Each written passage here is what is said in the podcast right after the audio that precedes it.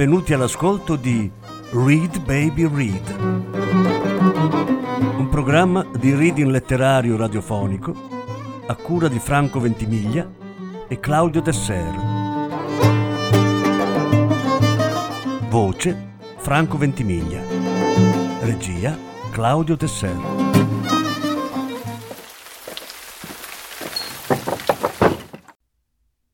Banana Yoshimoto le sorelle d'Onguri. Settima parte. Avevo bisogno di fare qualcosa. Cominciai con l'accompagnare all'aeroporto di Aneda mia sorella e il suo ragazzo che partivano per la Corea. Dopo averli salutati, sarei passata dal terminal dei voli nazionali avrei comprato dei dolcetti e magari anche mangiato del curry. Era la prima volta che incontravo questo nuovo fidanzato di mia sorella. Come prevedevo, aveva il volto squadrato. Questo aspetto sembrava estendersi anche al suo modo di parlare, piuttosto formale. Però aveva occhi grandi e vivaci che lo facevano somigliare a un cucciolo. E in verità era piuttosto taciturno. Sembrava un tipo abbastanza serio. Indossava una giacca impermeabile di una marca di abbigliamento outdoor perfetta per il tempo libero, e portava uno zaino sulle spalle. Lo si sarebbe detto in partenza per un'arrampicata in montagna. Non mi dava affatto l'idea di una persona sociale, perché quando parlava la sua voce era forte e chiara e diceva cose interessanti. Era disinvolto nel rivolgersi a mia sorella e tra loro non percepivo tensioni di sorta, anzi sembravano genuinamente contenti. Aveva mille accortezze anche nei miei confronti e il viaggio verso l'aeroporto fu piacevole e divertente. Il terminal dei voli internazionali era piccolo e non c'era granché da fare, quindi decidemmo di parcheggiare l'auto, prendere la navetta per raggiungere quello dei voli domestici e bere qualcosa da Starbucks. Mentre mia sorella era in bagno, mi disse con un tono calmo: Spero che andremo d'accordo. Sì, lo spero anch'io. Ovunque in aeroporto si sentiva il brusio tipico delle partenze, con tanti suoni e odori differenti. Ero tranquilla, tenevo il mio bicchiere caldo tra le mani e guardavo distrattamente le persone che mi passavano davanti. Per me quella con Donco è una storia seria. Mi piace ogni giorno di più. Ne sono felice. Mia sorella non è per niente un tipo facile. Ho la sensazione costante che stia per scapparmi via. Ti capisco. Anche per me è stato sempre così. Mi misi a ridere, ma poi mi resi conto che dicevo la verità. Era proprio così.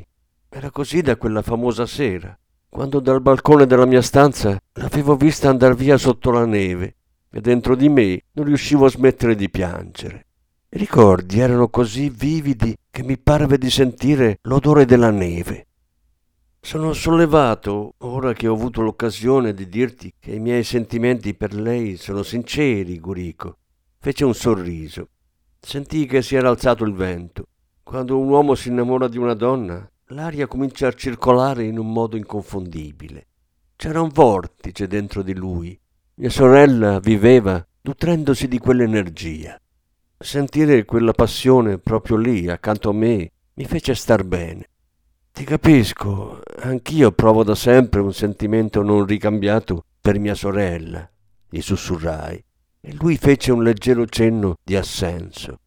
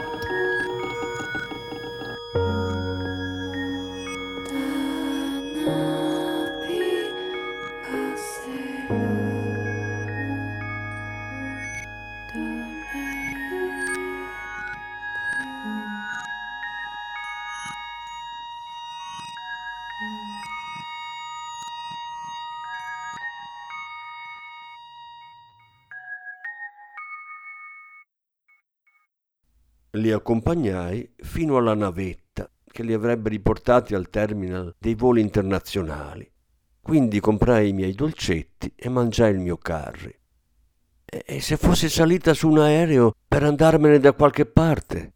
Okinawa, Kochi, Kumamoto. Dopo aver fantasticato per un po', ebbi un'idea. Ma sì, sarei andata a Zushi a pregare per la rinascita di Mugi-kun. Prima dovevo fermarmi a comprare dei fiori. Non avevo altri punti di riferimento, salvo il porto turistico di Zushi, ma era sufficiente. Io e Mugi-kun sapevamo di volerci bene, eppure non ci siamo mai presi per mano, né ci siamo mai decisi ad andare al mare insieme. Ma una volta soltanto, chissà come, ci siamo baciati. Ancora adesso mi capita di domandarmi se si sia trattato di un sogno Invece è successo per davvero. Ci incontrammo casualmente per strada quando mancava poco alla consegna dei diplomi. Camminammo insieme chiacchierando, quindi ci salutammo con un bacio. Ci volle grande coraggio. Eravamo sulla banchina della stazione. Lui disse che avrebbe incontrato degli amici per andare in un negozio di Kamakura che vendeva attrezzatura da surf, mentre io stavo tornando a casa ma prima volevo passare da una grande libreria che si trovava davanti alla stazione del quartiere vicino. Non credo dipendesse dal fatto che di lì a poco, con la fine della scuola, non ci saremmo più visti. Furono i nostri corpi a prendere l'iniziativa e ci baciammo. Poi arrivò il treno e ci salutammo sventolando la mano come se niente fosse, ma io salii tutta rossa, pensando che diavolo ho combinato? Mughi, in piedi sulla banchina, ai miei occhi era quanto di più bello ci fosse al mondo e mi guardava come si guardano gli affetti più cari. Non ci fu nient'altro fra di noi. Allora perché stavo così male? Sono certa che stesse male anche lui. Forse fu un puro e semplice problema di età. Eravamo ancora acerbi. I nostri corpi si cercavano disperatamente senza trovarsi. Il desiderio e la purezza dei nostri sentimenti si mescolarono con uno strano tepore, amalgamandosi al mondo intorno a noi. Quando scesi alla stazione di Zushi, il calore estivo dei raggi del sole mi fece dimenticare momentaneamente il freddo. Chissà quante volte nella sua vita Mugi-kun era sceso a quella stazione. Un numero infinito, probabilmente. Forse aspettava che la madre o il padre andassero a prenderlo in macchina e magari da adulto era lui ad andare incontro ai genitori o alla moglie, davanti a quella stazione. Il pensiero fu sufficiente a farmi piangere. L'intera città somigliava a Mugi-kun. Proprio così. Non era solo internet, anche il mondo reale era tutto collegato, era un tutt'uno. L'immagine di Yasumi, che ci aveva scritto per chiederci un consiglio, si era mescolata a quella della moglie di Mugi, così come l'immagine di Mugi faceva ormai parte del paesaggio della città. Anche se credevo di essere io a tenere la fila di quella commistione di immagini, in realtà non era così. Era una forza molto più profonda e irresistibile. Immersa in questi pensieri, mi avviai verso il mare, cercando conforto nel mazzo di fiori che stringevo fra le mani. Non ero vestita a lutto, ma mi sentivo come se lo fossi. A Zushi c'è un fiume e il paesaggio fluviale mi sembrò eclissare quello marino. A dire il vero ci ero venuta spesso. Ci ero venuta in macchina con un ragazzo che frequentavo nel periodo in cui accudivo il nonno, e anche in treno insieme a mia sorella, per comprare sardine essiccate e sashimi in un negozio rinomato che si trova proprio di fronte alla stazione, e organizzare un piccolo banchetto in riva al mare. Avevamo guardato l'oceano mangiando sashimi e ubriacandoci di sake. Poi avevamo arrostito le sardine su un fornelletto che serviva anche a preparare il caffè. E forse a un certo punto si erano uniti anche dei tipi che volevano provarci con noi. Non ricordo più tanto bene. Anche se era passato tanto tempo, ogni volta che venivo a Zushi mi capitava di pensare a Mugi-kun. Chissà dove era andato a finire il sentimento immenso nato dallo smisurato lancio vitale che animava me e Mugi in quella fase della nostra vita. Nel mare, nei monti, nell'aria. Si era unito agli elementi più diversi ed era entrato in circolo, forse. Sul bagnasciuga faceva freddo. Si vedevano soltanto poche persone che portavano a passeggio i cani, ma la luce che si riversava su quelle sagome umane e canine conferiva loro un aspetto quasi divino, come se appartenessero a un altro mondo. Mi fermai sulla riva, giunsi le mani e restai per un poco a guardare il mare. Attraversato da bagliori freddi, assecondava il profilo delle montagne. La sabbia era gelida, la terra ansimante attendeva l'arrivo dell'estate. Avevo la sensazione che senza fiori non ce l'avrei fatta. Ormai quel mazzolino era diventato come una stampella che mi aiutava a stare in piedi e una volta arrivata fin laggiù non mi sarei accontentata di lasciarlo in riva al mare. Non avevo la più pallida idea di dove si fosse verificato l'incidente di Mughi, quindi presi un taxi e mi feci portare al molo turistico. Dopo un dedalo di curve in discesa, arrivammo al porto e a quel punto mi sentivo demoralizzata. Camminavo in una strada fiancheggiata da palme che davano al paesaggio un'aria surreale. Poi giunsi in prossimità di un campo da tennis. Il suono asciutto della palla, colpita dalla racchetta, riecheggiava nel paesaggio deserto del porto turistico di Zushi. Sui due lati della strada si innalzavano edifici dalle forme più diverse. Molti appartamenti, usati per le vacanze, erano immersi nel silenzio. Il profumo del mio mazzo di fiori si armonizzava alla perfezione con l'azzurro quasi irreale del cielo. Mi sentivo frastornata. Il dolore che avevo provato fino a quel momento si era esaurito. Avevo persino dimenticato che stavo cercando un luogo dove posare i fiori e continuavo a camminare senza meta. In verità avevo pensato di ripetere il percorso di Mugi-kun in direzione di Kamamura, attraverso la statale e poi la galleria per arrivare infine al mare. Ma cambiai idea e tornai indietro. decisi che avrei comprato del pesce al porticciolo di Cozzubo e mi sarei fermata a guardare le barche dei pescatori. Una caratteristica comune a tutte le città di mare è che a mano a mano che ci si avvicina al porto, il paesaggio si fa disordinato. E io avevo un desiderio fortissimo di vedere quel tipo di paesaggio. Vidi arrivare una donna in lontananza. Mi sembrava stesse dirigendosi verso il posteggio delle auto. Erano le prime ore del pomeriggio e non c'era quasi nessuno, eccetto operai e impiegati, del porto di Zushi. Il fischio gelido del vento tagliava la strada per tutta la sua lunghezza. Ero abbastanza sicura di avere già visto da qualche parte quella donna di mezza età, prossima ormai a diventare anziana. Qualcosa però non tornava. L'avevo vista di recente, ma era più giovane. Forse era un personaggio famoso. Mi sforzai di ricordare. Quando finalmente capii, un brivido mi immobilizzò. Quella donna era la madre di Mughi, incontrata in sogno, ma mai nella realtà. Non c'era alcun dubbio. Non so neanch'io dove ho trovato il coraggio per prendere una simile iniziativa. Mi rivolsi a lei senza la minima esitazione. Lei lei è la madre di Mugi-kun, non è vero? Lo dissi con un tono pessimo, ero frastornata, rossa in viso per l'imbarazzo, con una voce stridula. Lei mi fissò, aveva un'aria triste, ma scorsi anche un'ombra di contentezza. Suo figlio era morto da poco e avrebbe voluto dimenticarlo, avrebbe voluto che nessuno glielo ricordasse. Ma proprio perché era vissuto ne era orgogliosa provava un sentimento indelebile. Il suo sguardo, dietro alle lenti scure degli occhiali, lasciava trasparire perfettamente questi stati d'animo. Proprio mentre mi convincevo di averla riconosciuta, sentii soffiare forte il vento e lei annuì. Sì, sono io.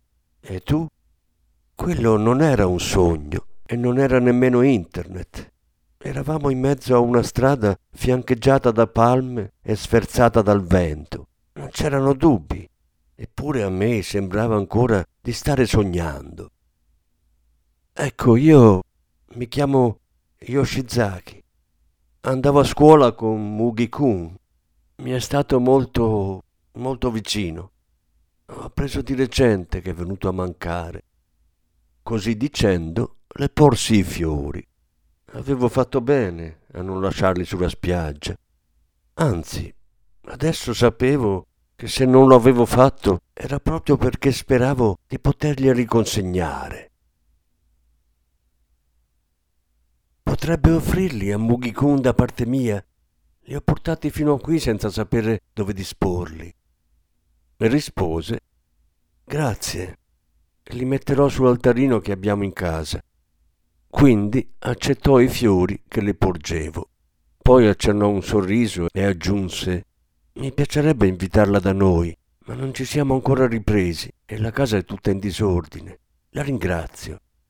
Forse in uno di quegli appartamenti che si trovavano sulla collina c'era una stanza in stile tradizionale con dentro un altarino buddista. Non lo dica neanche.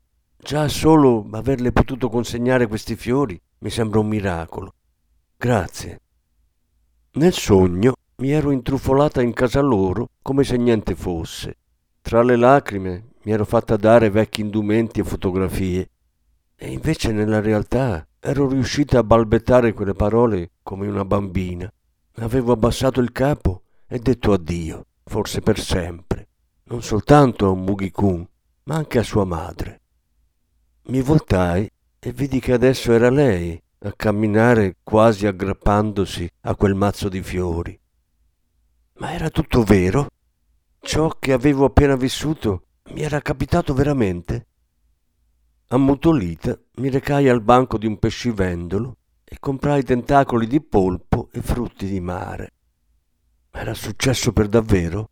Il mio non era stato solo un abbaglio provocato da tutta quella luce.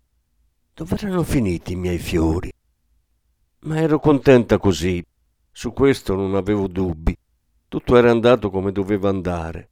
Mi erano giunti dei segnali che era riuscita a trattenere.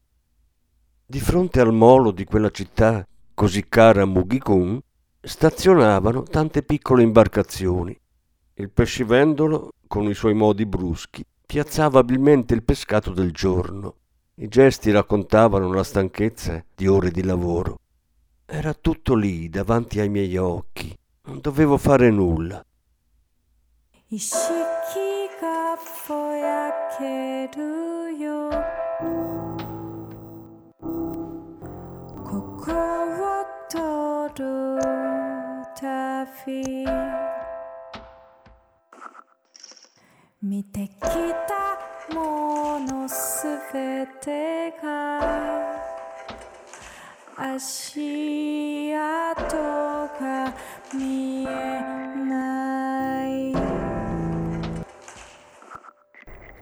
좀 나와 개와 너희 달로 이빨 알라요로 결이가 나가게가 달로 허참했자니 나로 다다 허참했자니